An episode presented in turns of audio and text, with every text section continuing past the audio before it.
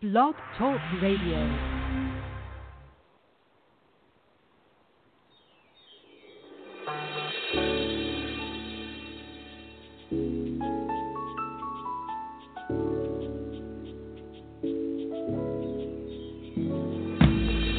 nalema kulila misozi nikayangana banja latu kupatwa tinabatwa mushe koma lelo lipazulika nikale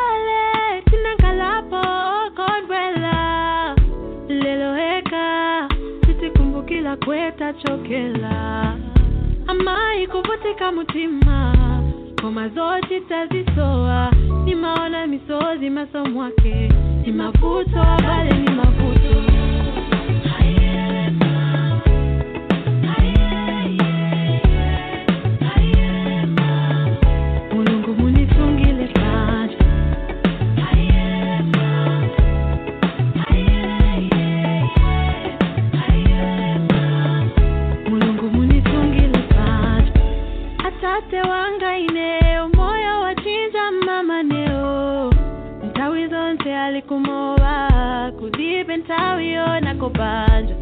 kumwanako kuipilenji kuchitogona mumufolo hamama inei iziwanda zotanizi tayeza talema nayo mapempelo.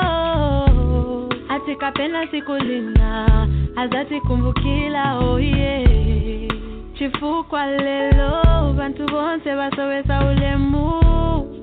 Atate imwe atate imwe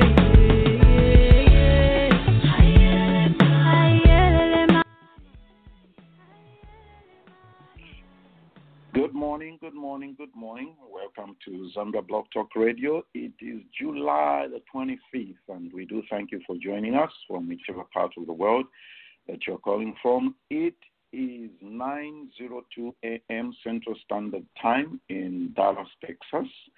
I believe it's 4 p.m. somewhere there, 1600 hours in Zambia, and for our friends in Central Africa, it's 3 p.m. in Britain, England, Europe, and those areas, 2 p.m. GMT, and those in the Pacific world of Australia and those parts of the world, it's 10 p.m., getting ready to go to bed. We do thank you for joining us and taking the time to be with us on the show. Thank you, thank you again. It's a moment of reckoning, and uh, we are all going through this COVID and uh, lockdown, transitions, and all this. We have an interesting show for you today because we're going to be talking about navigating life transitions, and our guest is going to be talking about uh, some of the things that she has gone through personally, her experiences, and the work that she does. Before we go to South Africa and say hello to our guests and welcome our guests, uh, let me say hi to my colleagues here who are joining us. Um, the Canadians and people in the north. How are things up there? it's easy, nice and sunny. Uh, the Uh-huh. COVID is uh, coming back, so uh, both Oh. gloomy and a little bit on the happy side. okay, well, that's interesting.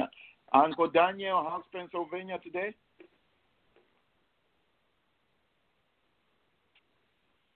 No, he's trying to figure out his lower platform. That's way. Good morning. All right, we shall go into our discussion, Roger. We we have a lot of things to talk about today. Things to do with leadership, uh, self-emancipation, navigation of life, and also our guest today is Dr. Thokozile Lewanika Mpupuni, and uh, she is the head of leadership, learning, and talent for the Absa Banking Group. She is PhD in molecular and cell biology from the University of Cape Town. So we're going to be talking about that in a bit of details. And she's joining us, I believe, from Johannesburg, South Africa. Dr. Lewanika Mpupuni, good afternoon. Welcome. Uh, good afternoon. Um, and Well- good morning for you. Thank you. yes, we, we, we're so glad to have you with us today. And uh, I was telling a friend, I said, today's show is not one of those. Today we're going to use our brains and think. and uh, try to go through some life transitions which make us time to think. We're talking about Roger navigating life transitions. So, um, for those of you wondering what uh, uh, banking group is, it, it's simply this group of companies. Uh, you must have heard about this when they mentioned um, Zingamelu becoming managing director. ABSA group of companies simply bought out what used to be Barclays across Africa. Is that right, Dr. Mpupuni? Um, yes, it is. Yes, excellent. So we're talking about transitions, um, a process or a period of changing from one state or condition to another. And uh, you've had quite a few of these transitions yourself. Um, let, let's begin. I want us to begin from this point. A scientist PhD in molecular and cell biology turned into a managing consultant. Uh, what happened there?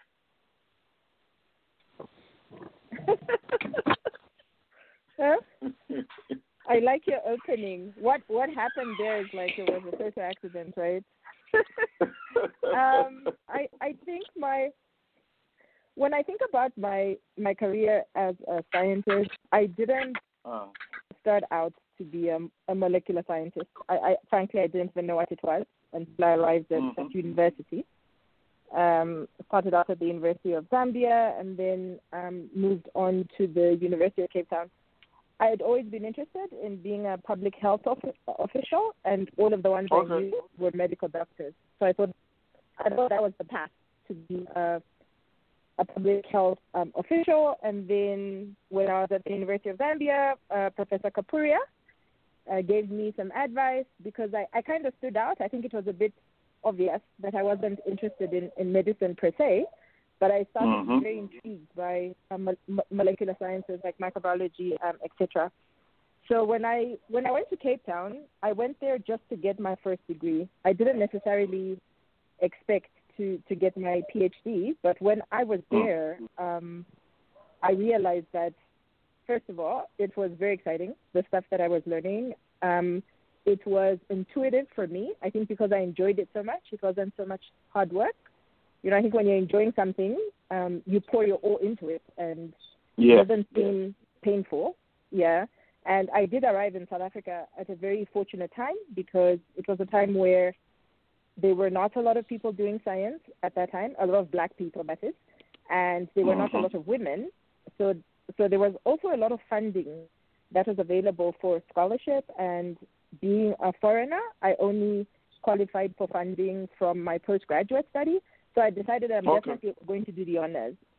So when I did my honors and then I did my, um, I started a master's because I mean there was funding and I was having a great time, you know. And uh, at the University of, of Cape Town, there's a lot to do. So I was also involved in um, a lot of activities outside of science um, as well. Okay. I did um, a lot of HIV AIDS related activism. So my, my oh, family wow. has been quite um, heavily impacted by, by that, uh, by HIV AIDS from around 1990 onwards. So I, I became like a sort of counselor. I was trained. I would go and do treatment literacy workshops in the townships, etc. I was having a great time um, while I was um, studying. And when I finished my PhD, okay, and I, I fin- and I finished really quickly. I think again it's a testament of when you're really excited and you throw yourself into things, they become Mm. they become not so difficult. I think this is where the dawning of passion and and stuff like that started to like um I guess percolate in my mind, yeah? So I finished um I finished my masters, so I finished the the work I had to do for my masters in a year, but then the university had a rule that you have to be you have to do it for 2 years, which would have just been a waste of time for me. So I upgraded it uh, to a PhD, and then I I finished the experiments again in a year. So, but they have the same rule. So I looked for a fancy scholarship just to find a fancy lab around the world to do experiments and write a paper. And I was fortunate to get that um, opportunity. Uh, I had the Rampele Mampele um, scholarship. I went to Scotland, so I did a year of experiments in Scotland in a fancy lab, which was really great. So when I then graduated and then I got into the lab, you know, as a postdoc, um, I got the opportunity to, to lecture as well, uh, a student, which was great. But I realized very quickly that science uh, career, an academic career in science, is about research, and honestly, you don't really produce, at least back in those days, yeah? You couldn't produce the Mm. sort of stuff I was interested in in less than 10 to like 15 years, okay? And, and the rest of the journey would have just been research and, and lecturing, and I just didn't have that sort of patience. I'm not that sort of person. I, I started to think I can't live 15 years of my life before I see myself doing something big to impact people and the world. Uh, from the time I Mm. was a little girl, I've always, I've always dreamt of doing big things. But I think I was also fortunate because as a child, I've had that spoken over my life for as long as I can remember. You know, it was always, oh, this one is smart. Oh, this one will do big things. Oh, this one's so helpful. I've had a lot of positive reinforcements in my life from the time I was a child. So I always felt like, yeah, but that would be wasting 15 years. You know, like I've got big things to do in the world. Why would I, Yeah. you know, be watching Mhm. be- beaters and, and glass bottles for 15 years? So, and not to trivialize science, but you know, I, I don't trivialize science at all, and I, I adore science actually. So it's it's Mm, quite funny mm. in COVID times. I'm enjoying reading all the scientific papers, you know, because I think I still have that that love of science. Yeah. So at that time, I yeah I decided to start looking at other options. So I thought maybe business could be a way in which I I impact the world. Looking around for the corporate sector, and literally it was I mean, I was fortunate to be dating my husband at the time, so he was my boyfriend then. And uh, when I was busy looking around for an MBA scholarship, he was like, "I think you've studied enough. You know, there there are people who hire, you know, smarty pants like you, and you can get into, into business world without an MBA." So I was like, "Where? You know, because obviously I'm a scientist. I didn't know anything except science at that point. And he's the one who um, encouraged me to to look up McKinsey. We actually met a friend of his who was at McKinsey, and when I met the guy, he was like the guy was like pretty, you know, ordinary laid back. So I was like, oh, okay, so that McKinsey stuff can't be that hard. And I went on the website. Um, the first website I visited actually was McKinsey um, advertising the fact that they had done some work in Uganda for the ARV rollout. And of course, HIV/AIDS issues were very close to my heart. I was an activist. I was even a member of the Treatment Action Campaign at that point.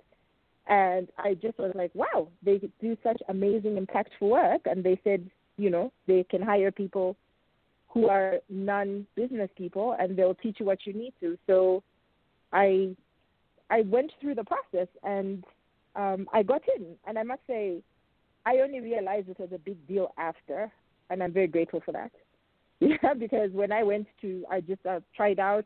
I went in, I was very green and I was very innocent, you know, and I went through their process, which I thought was completely biased towards business students, and I let them know that, you know, I was very um, confident. I think I had a real good dose of confidence and ignorance. And then I got in, and then only after I got in and I told everyone, "No, I'm leaving. I'm going to McKinsey." Then I found out McKinsey was such a big deal. You know, I didn't know before, and thank goodness, because I think I might have, you know, I think I might have been overwhelmed at the idea of being a molecular scientist and going to this place, which is like very business focused, etc. But once I got into to McKinsey, I must say I, it it was one of the, probably the most accelerated growth I've ever experienced in my life. And I'm glad I did it when I was relatively young, so I was quite um, bold, you know, and and eager. So I was so bold and eager. It didn't matter that pretty much almost every project I, I went on, I had no clue uh-huh. what it was about. But by the end of the project, I I did know, you know, in the early days. So I, I think I had a natural learning mindset. After all the tests I've done to date, I know it's actually a skill of mine. I'm I'm one of those people who's a natural learner, and I think it served it served me well. So so I think for that particular transition, because I was a bit young and eager, it really was about excitement and, and stepping into that. I, I don't think I'd had enough experience and knocks in life at that time where I'm, I'm like grappling with fear, etc. You know, that Oh. didn't feature. So for me, then it was just I think I moved towards something I felt would be a better vehicle for me to live out the impact that I wanted in in life. I wanted to see my impact to be more immediate and, and etc. But the projects I worked on still tended to be healthcare projects or public health type related work, which is what I was very passionate about at that time. Let, let, okay, let's zero in into something that you have said here. Um, you know, it's like you went into this organization. You've clearly stated that it was more of uh, bias. It had a bias towards business. Uh, pe- people with business qualifications or credentials and things like this. So here's a scientist who's getting into this environment of business or management consultancy, and in your bio, there's a statement, there's a line there which says um, you sort of combine analytical rigor and insight from scientific training into your work. I want you to elaborate on that because this, here is the reason I want you to break that down. A lot of people have got uh, big, huge challenges transitioning from one career, especially of what they are trained into, to something else. So just break Yeah. that down, uh, yeah, and let's see how does it, how does that, Yeah. how do people navigate that? How does it work? Yeah, so I, I love to I love to talk about this, particularly in schools or with younger children, when I get involved in career discussions. So I think when we were growing up, and I think some schools still do this today, you are almost um, conditioned to think that what you study, it's actually the content of what you study that's important right? And and what I have learned through my own experience, but frankly through Google and and looking at where the world is today, is the content of what you learn is no longer important.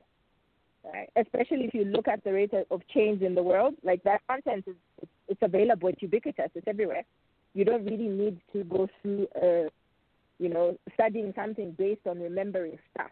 Yeah, because knowledge is now ubiquitous and it's at our fingertips what's important about studying is the process of, of studying and the sort of skills you pick up along the way.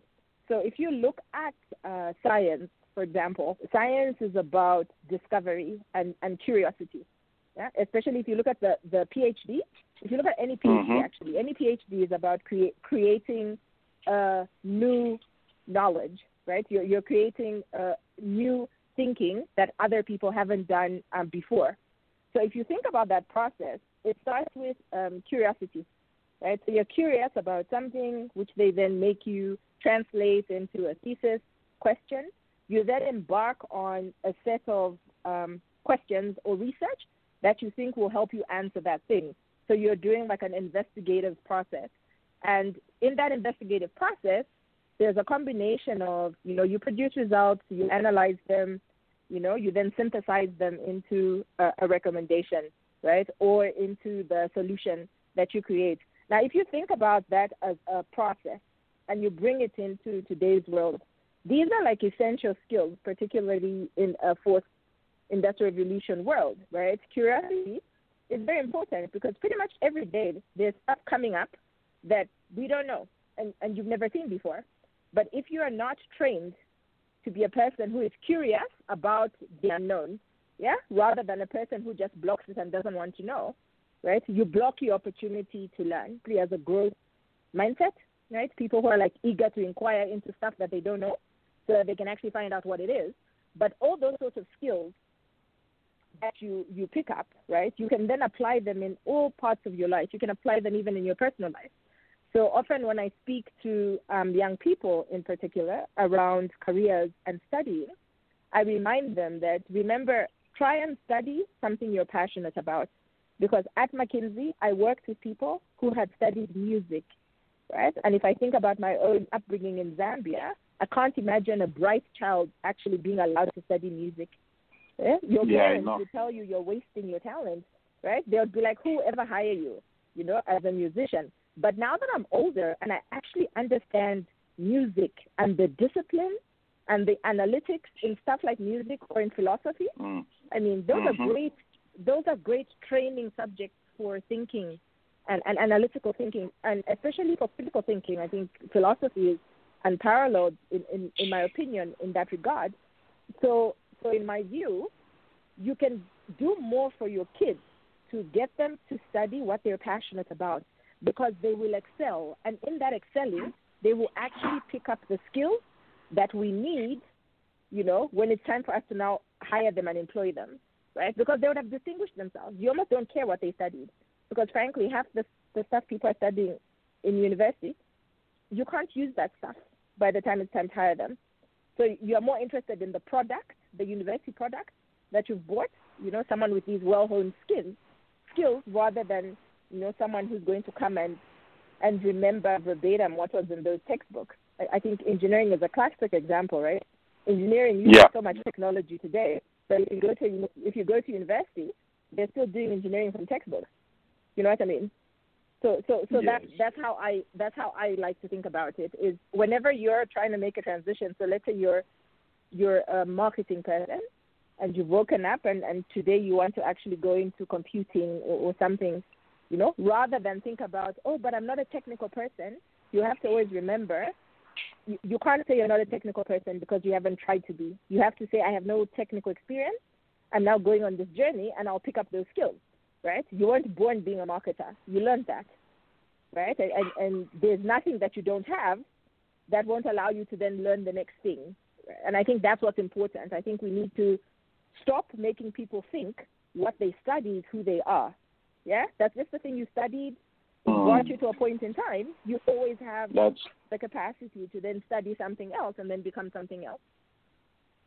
So that's what I would there, say. there is yeah there is this tendency it's very common i can't speak about other cultures but as a as a people of color african people we tend to i'll use your phrase which i got from one of the readings i did about your work don't waste your talents following other people's tried and tested paths why are we always trying to duplicate why other people like you you remember you you probably everybody listening here you reflect and, and re- recall this when the business of Salaula came into play everybody wanted to do that Dr. Mpupuni. Oh, You- yeah, you know what I'm trying to say why why do we Mhm. do that Wh- wh- where where does the problem lie with that Yeah, so look, we, we definitely have a history, right? And and I, I always I always uh, especially when I'm coaching people around dealing with your past, I think the first thing that's important to remember is that um, especially people my age, like people in the 40s, people are older, 40s, 50s, is that our parents brought us up based on their best knowledge as well as their own experience. Yeah, so for a long time, there were only certain paths that seemed to lead to prosperity. So for most parents, and I think for most people, it's normal and, and natural to choose the path of least resistance. It's frankly, it's a it's a it's a natural phenomenon. Yeah, that even water is like that. When water is flowing, it will look for the path of least resistance and flow there. So I think that for a long time, the the careers that are considered to be lucrative or, or fin- will give you good financial returns. Yeah, we had like there were like five or four, right? It was the doctor, the lawyer, the engineer, uh, etc. And if you look back on those days, that was probably true because those really were the professions, you know, where you're a professional and or, or like a banker. Yeah, you'll be a banker for life, and that's all that you do. So I think some of that just comes from um, socialization and, and dogma that has now become really deeply entrenched mindsets, right? And, and everyone tends to bring up children based on the way they were parented, right? And that this thing has propagated. Everyone just believes this is the path, this is the path. Now, if, especially if you if you if you don't get exposed to something, right, you're not going to dream it up from nowhere. And and this is, I think, one of the powers of technology and social media and forums such as this, right? Like we're chatting now, and people are, are, are tuned in from around the world. But we now need to be a little bit more deliberate um, in exposing our people and especially our children to the wealth of what you can do. Yeah, so, so I think even sometimes when I go back to Zambia, I do feel there isn't enough um, conversation and, and guidance around all of the possibilities that have now, you know, come upon us. You know, I give you an example, a very, a very small um, example. For example, if you look at the Kardashians, right? I'm pretty sure there are still some parents who will tell their kids, like, "Oh, I don't want you to watch those shows. You know, those girls are so immoral. You know, like you must never be that when you grow up, etc." Which is fine, but you could also think about the Kardashians as wow. Okay, so so maybe those girls were never interested in doing medicine or anything like that, and maybe their mother realized that actually I need to take what they're great at, right? If they like fashion and all this stuff, how can I commercialize that so that I actually you know build an empire around them, and that they actually are able to be you know self-standing and self-sufficient that way right? And and they're all millionaires right now, those kids. And and how do they become millionaires? By letting people just watch them live their lives, you know. And and this is now an actual industry, okay? And that has now spawned all these social media bloggers, etc. And if parents only could get over the um, what do I call it? I guess that esteem, right? Because I, I think sometimes people have a, attached esteem to certain careers, like, oh no, my child's a doctor, my child's a lawyer. You know, no one wants to say, oh, my child's a blogger, right? Even though that child could be like a multimillionaire doing something that they love. African you know what I mean? And, and so, so I think that's that's one of the, this is one of the challenges we actually need to to deal with in in Africa is can we let go of the esteem issues, right? And and actually tell our children and and say what what are you great at, okay? What is it you enjoy? How can I help nurture that so that you're able to commercialize that, you know, and and take care of yourself, you know, going forward, rather than trying to make every child a doctor, a lawyer, um, etc. Especially if you think about technology, I- I think the one thing I'm so grateful for about technology and the internet and the fact that the cost of Mm. data are, are decreasing every day is that now everyone is your potential customer. Right? You don't you no longer if you live in Kapirimposhi, right? You're not only Mhm. bound by the people in Kapirimposhi as your market. Yeah? Right? If I think of you remember like driving from Ndola to Lusaka, all those people who sell couriers, etc. and so on, you know, you just need to be a little bit you know, so savvy. How can I start a website or how can I people and if you think about now tourists right they can't come to zambia but maybe they'll still be interested in couriers right how do i get into that market you know and put my stuff where people will see it right i Mm. bake in the shipping costs and then i start a little business etc so, so i do think as parents um, i speak a lot about parenting in a 4ir world i do think we have a new responsibility to be better educated ourselves about what are all these possibilities that the world we live in today has spawned you know, and and bring our children up appropriately based on that. You know, don't make your children think that the first career they choose is what they have to do for the rest of their life, right? They'll do it now because they're interested in now, and if it's not working in five or six years, they can do something later, right? Because your your brain doesn't stop learning just because you left university and entered the workplace. You know, and and so I think those sorts of conversations are extremely important, and and we must be more deliberate about using forums like yours and others to not only educate the young people but also educate the parents. So, so I have a particular passion for parents because I, I think parents need to do more. It's not enough to go to work and come home tired and just watch the news, right? And then you're just Yeah, satisfied because yeah. you know you threw your kids into a school which we, a we, we, we are, we are right? going to I'm- I'm not sure- parent- yeah, we shall talk about parenting in the diaspora or away from home, home, home away from home. Uh, they, I, I want to throw this at my friends here who have called in. Uh, Roger, my son is a blogger. My son is a professional blogger. How does that sound?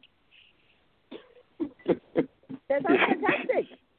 Uh, I, I love that. Please send send us his email, send us his website. We will go in and and we will support him. I mean, for the person to be a blogger, they must be a great writer. They must be creative. yeah. You know, and I think the, Uh-huh. the work that um, Roger has to do is to help um, his son figure out if does he Mhm. want that to just be a hobby because he because he wants to um, do something else in terms of a career, or does he want to explore Mm. how that blogging can actually become a career for him and how he can help him to commercialize that, right? I mean, there's a great Mm. marketing. Uh, Nothing is like nine dollars, right? So point him towards things like that, you know, to really help him to develop that and, and nurture it. You know, Before I allow, yeah, it does. Before I allow others to to come in here, let, let, you, I want you to, since you are talking about hobbies and things like that. So, Dr. Kalonde, Noah, everybody, start thinking about my son is a professional blogger. We, we're going to keep that. Uh, you, there's a statement or a phrase I read on your on your platform which says every hobby is an unexamined business case. Roger, think about that. Yeah. Every hobby is an examined business case. Can you please explain that? Absolutely. Um, yeah, so one of the things I have woken up to, yeah, and I I think about this a lot. So I'm one of those people. If I look back on my life, I've I've done cakes, like celebration cakes. When I used to work um, at Bank of Zambia, I was a clerk actually in between school. I worked at Bank of Zambia for a year. I used to sell. Uh, they used to pay me, but of course, as the you know clerk, it was like the bottom of the rung. It wasn't a lot of money, but I was in the personnel department. And one day I made a cake, you know, and I I brought it to work and I put it out there, just being you know cute. You know, you're trying to make friends. And so when people ate Mhm. the cake, they were like, "Oh wow, this is great. Do you sell cakes?" I was like, "Yes, I do," and I lied because I never used to sell cakes. But I figured if they're gonna ask me, I totally will make them. The whole time I worked there, I made three times my salary from cakes versus Wow. my um, what they used to pay me. Right. This was my first taste of oh wow okay so this you know side gig thing can work. And over the years, I've done um, different things. Yeah, I've done catering, um, etc. But now in particularly in COVID, right? Uh, or the other thing I do sorry is I I I I design my clothes. So I love um, African clothes. I like changing outfits, etc. About I think about seven years ago, I just declared this is the only clothes I'm gonna wear. I'm not gonna wear any more Western clothes for work because I just like these bright colors, and that's what I've done for the last seven years. So I design, and I really enjoy it because I, I mix stuff up, etc. And people have always, but you should produce a line. You should produce a line, and I was like, no, it's too much work, right? But in Mm. times of COVID now, I've actually been thinking about it a lot, and I realized for a lot of us, we have a lot of interest, but because we are not brought up to be entrepreneurial, okay, there are certain cultures that I've studied and read about, uh, like the Indian culture, the Jewish culture. There's a lot of entrepreneurship in the way they are brought up. You know, the Yeah. Nigerian culture, like I, all the fancy Nigerian friends I had who are either like doctors, lawyers, etc. Most of them they always had side businesses, which kind of intrigued me. But I realized that for for most of us, because we are not, we're brought up to glorify being employed.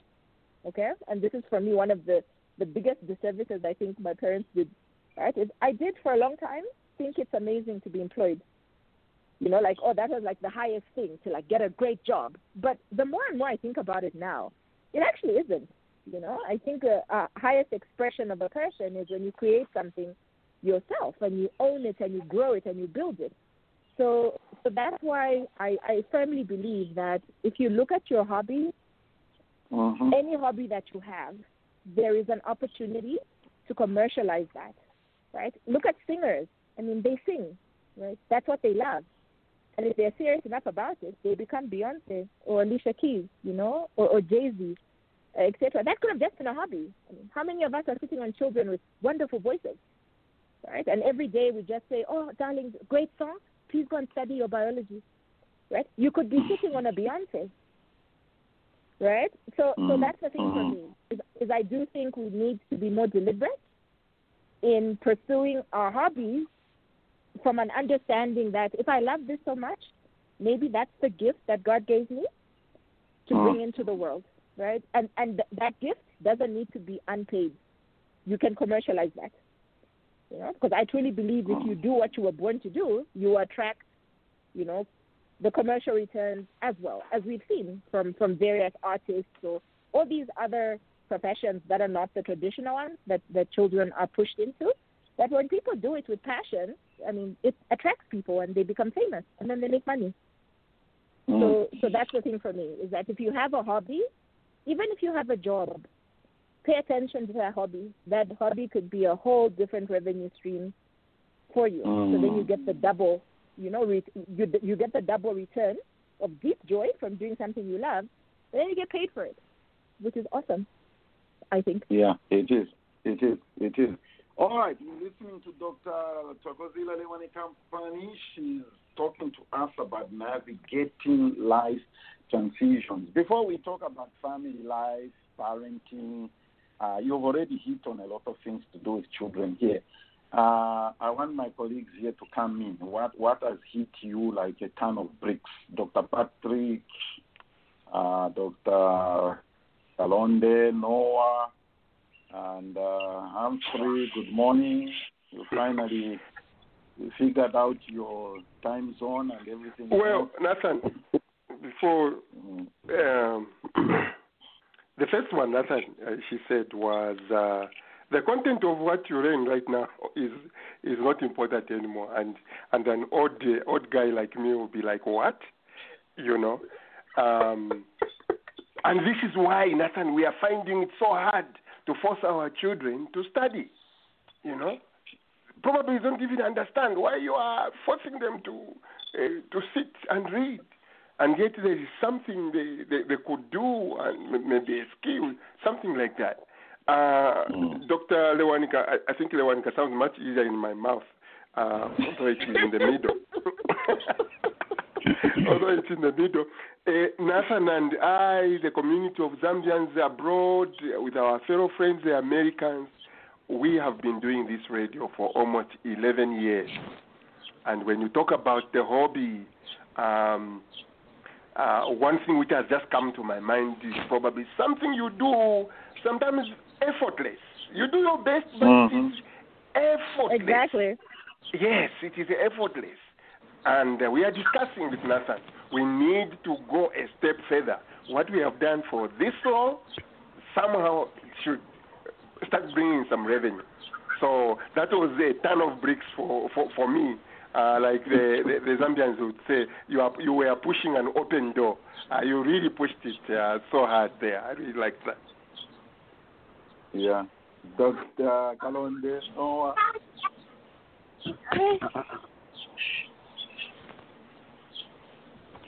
Okay. Yeah. Oh, this, Anybody? this is Noah.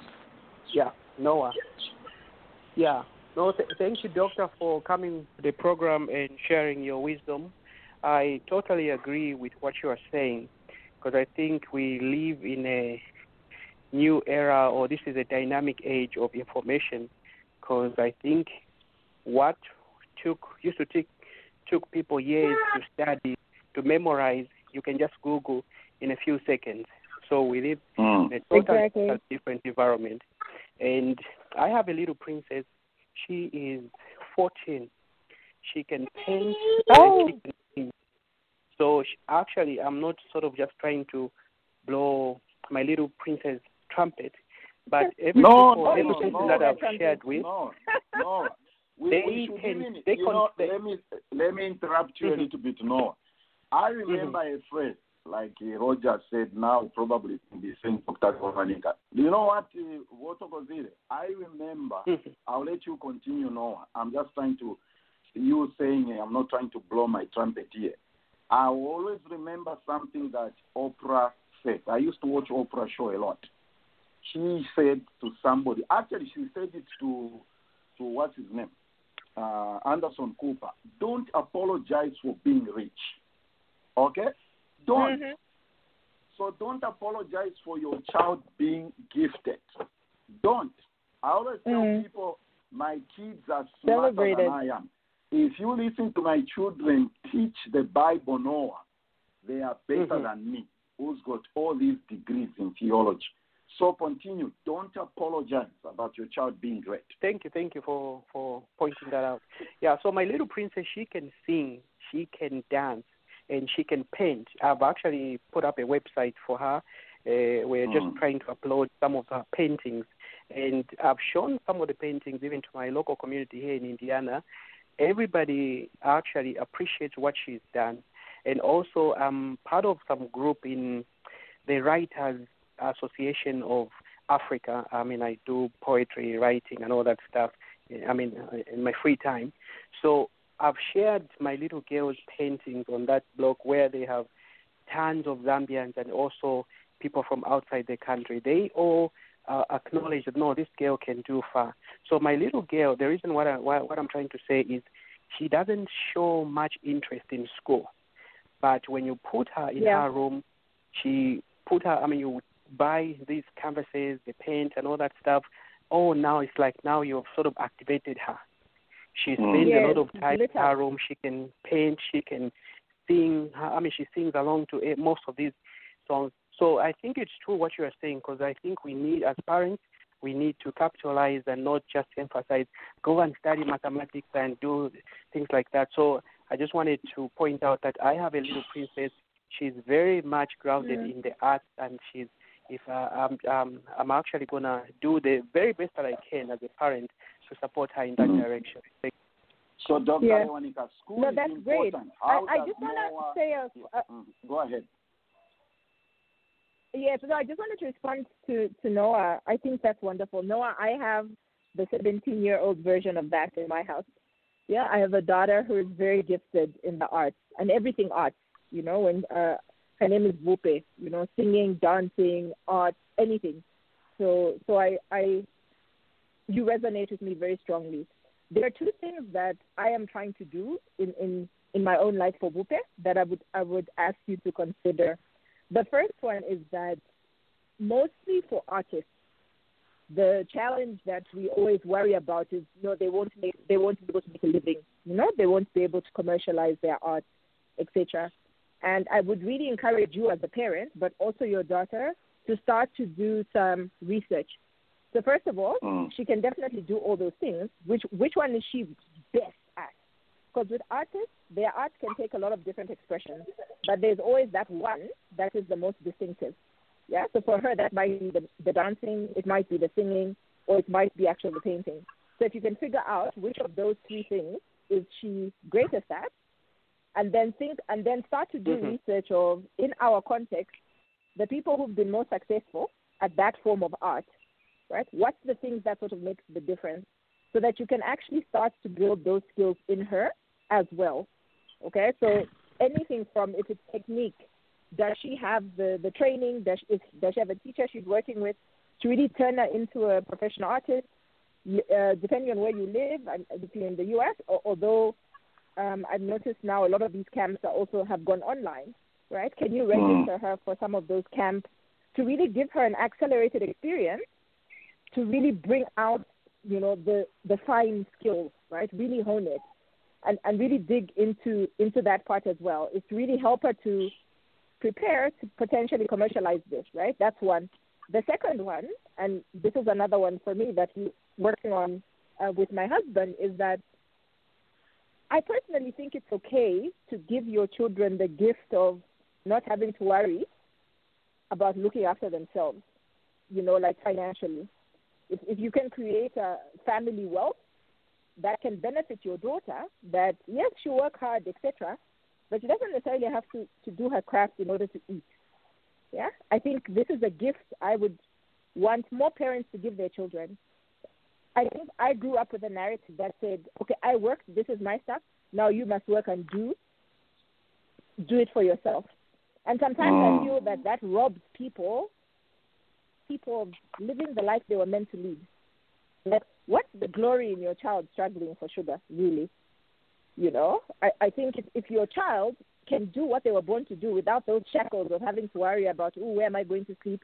What am I going to eat? They could do so much more for the world, which would be like amazing, right? Without having to worry about how am I going to pay my rent.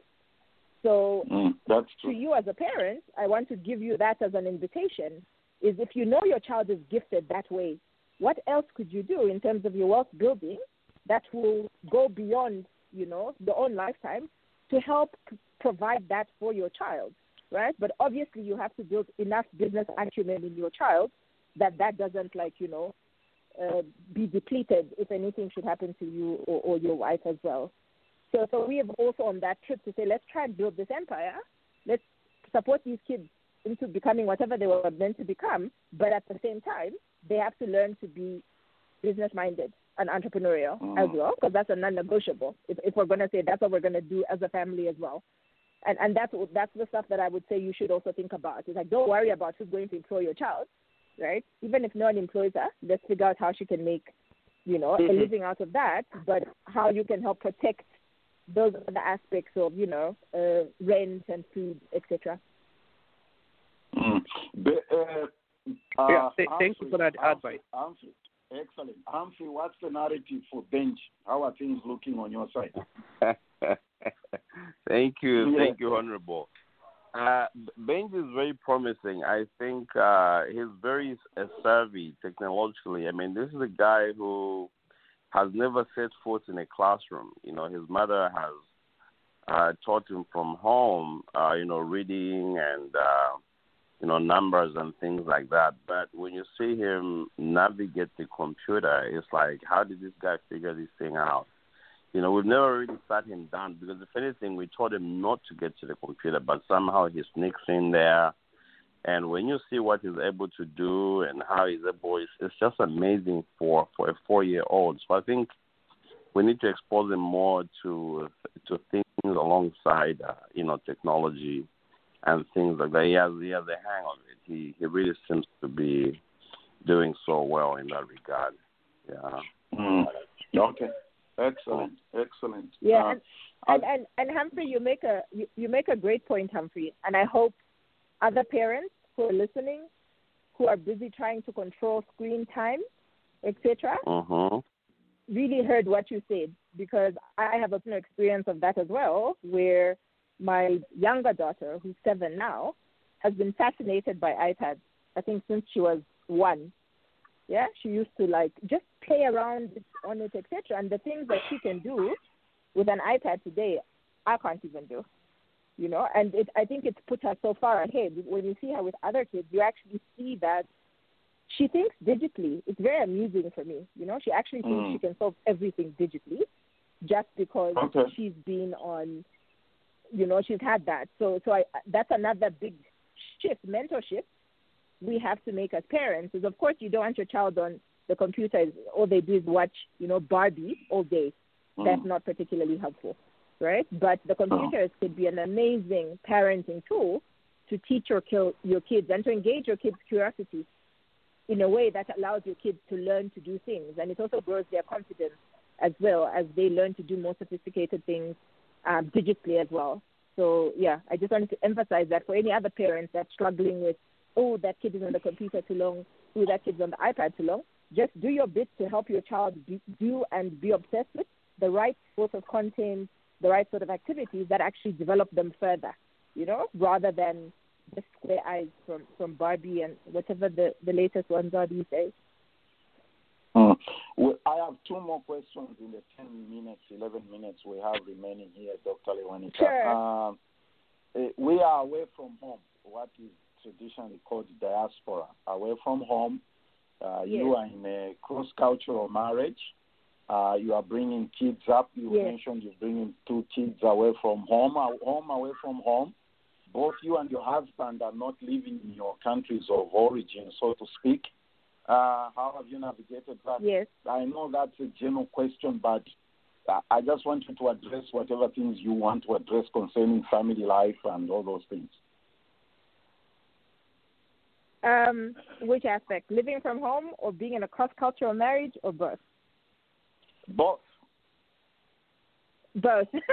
so living from home, so I'm a bit um, different because I I lost my dad and um, my siblings, um, etc. in Zambia. So Zambia for me right now, and my only surviving sister is now in, in South Korea with with uh, with an aunt of ours. So Zambia for me, I I have family there. I have my aunts and my cousins, um, etc. So being away from Zambia is not as painful because my family is not there. I also have family from Malawi because I'm half Malawian. But I do miss um, Zambians. Right? I think I'm very fortunate that from the time I was at school at UCT and even now in Joburg, I have a close set of friends. Amongst those are my Zambian people. Uh, so I, I, I don't feel like I don't have Zambia with me. Yeah, I think technology, um, WhatsApp, and all this stuff has kept me my, quite connected, and you can find a lot of the food here, which is great. Um, the one thing, though, I do think about often, and I think most of us who have made relatively successful lives for ourselves outside of our Mhm. home country do feel a bit, do feel a bit, um, what's the word? I do feel a bit like I've let Zambia down. Like I need to do something to give back, because it doesn't matter that some of some of my most formative years have been in South Africa. I've been in South Africa for the last 20 years, right? I do know that the first place that really formed me to who I am is Fatima Girls. Like that school changed the person that I am till today, like uh, positively. Yeah, I left that school thinking there's nothing a girl or woman can do because literally Ah. did everything at that school. You know, so so I, I often do think about you know how do I give back. I'm still percolating in my mind. Um, I do think it will still be in the in the area of leadership. I don't think I have to physically be there, but I definitely do want to be part of doing something big for my my home country.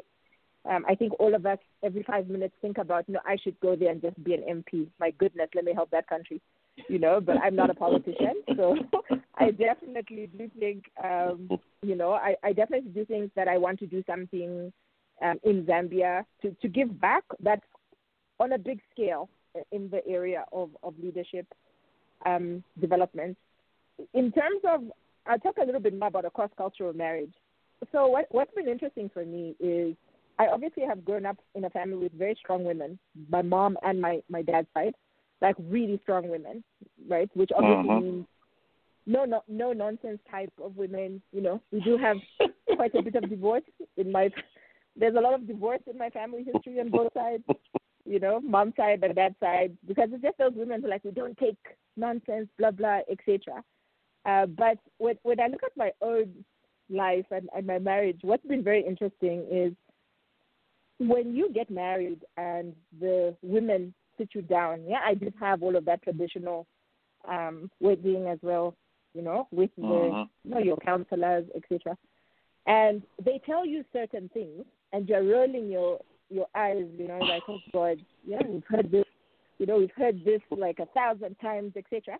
And then I think when you enter marriage, yeah, if you are wise enough all of the stuff Mhm. that they teach you about marriage is true.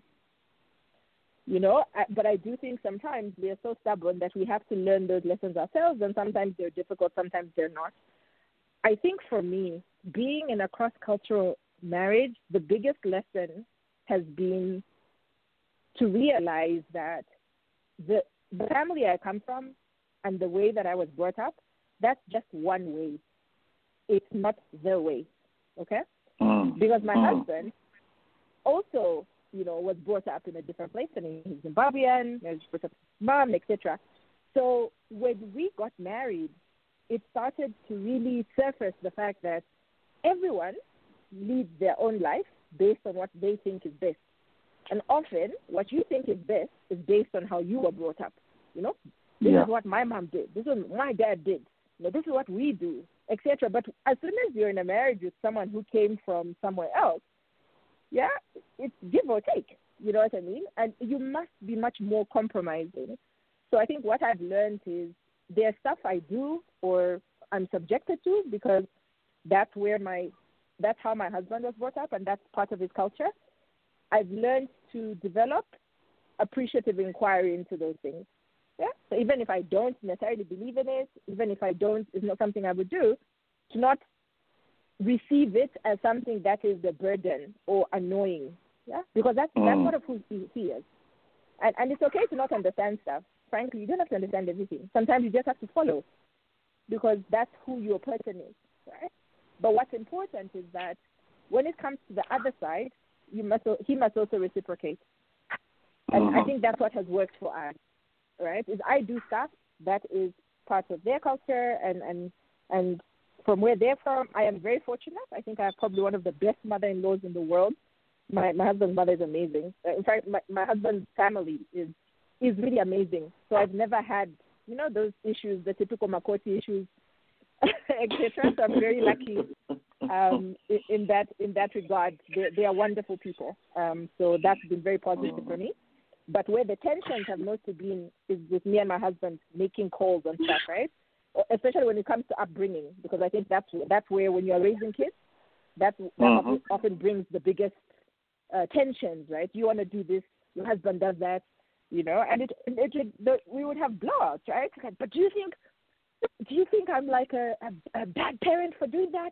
Wow, wow, wow! Oh, you're always, uh, you're always this and that, and I'd still be like, yeah, yeah, I'm sorry, I don't agree, etc. So, I think it's it's about always remember you are completely different people, and to to truly love each other, in my view, is to al- also make space for, for the other person to be present in the marriage, right? So so you can win some, but you should also be willing to lose some.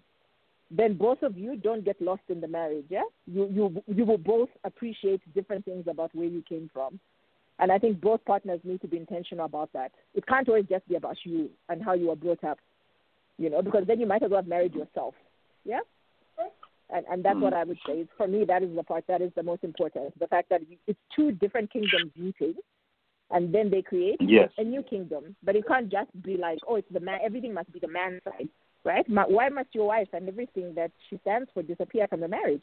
You know, that's also not healthy, and you rob your mm. children potentially of that whole side of their their heritage.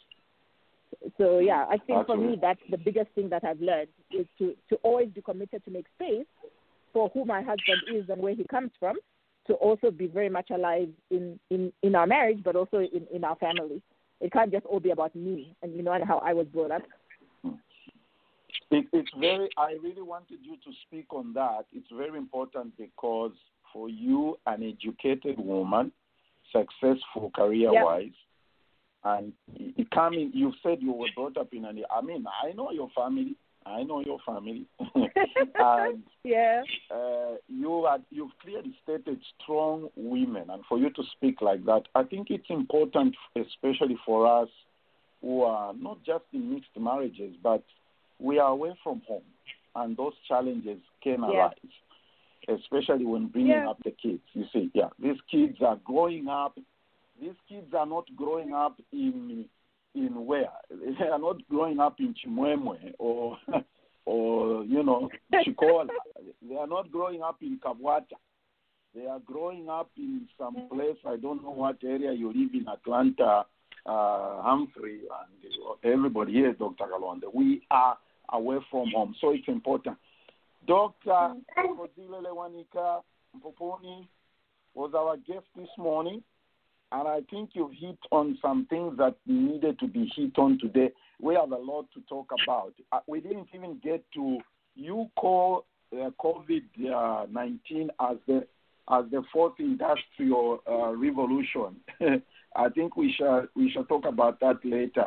Thank you for taking the time. It was my pleasure. Thank you so much for having me. Excellent. That was our show, everybody. Let's go back in and uh, join Roger on Open Forum. Thank you, Dr. Lewanika. Thank you, Nathan.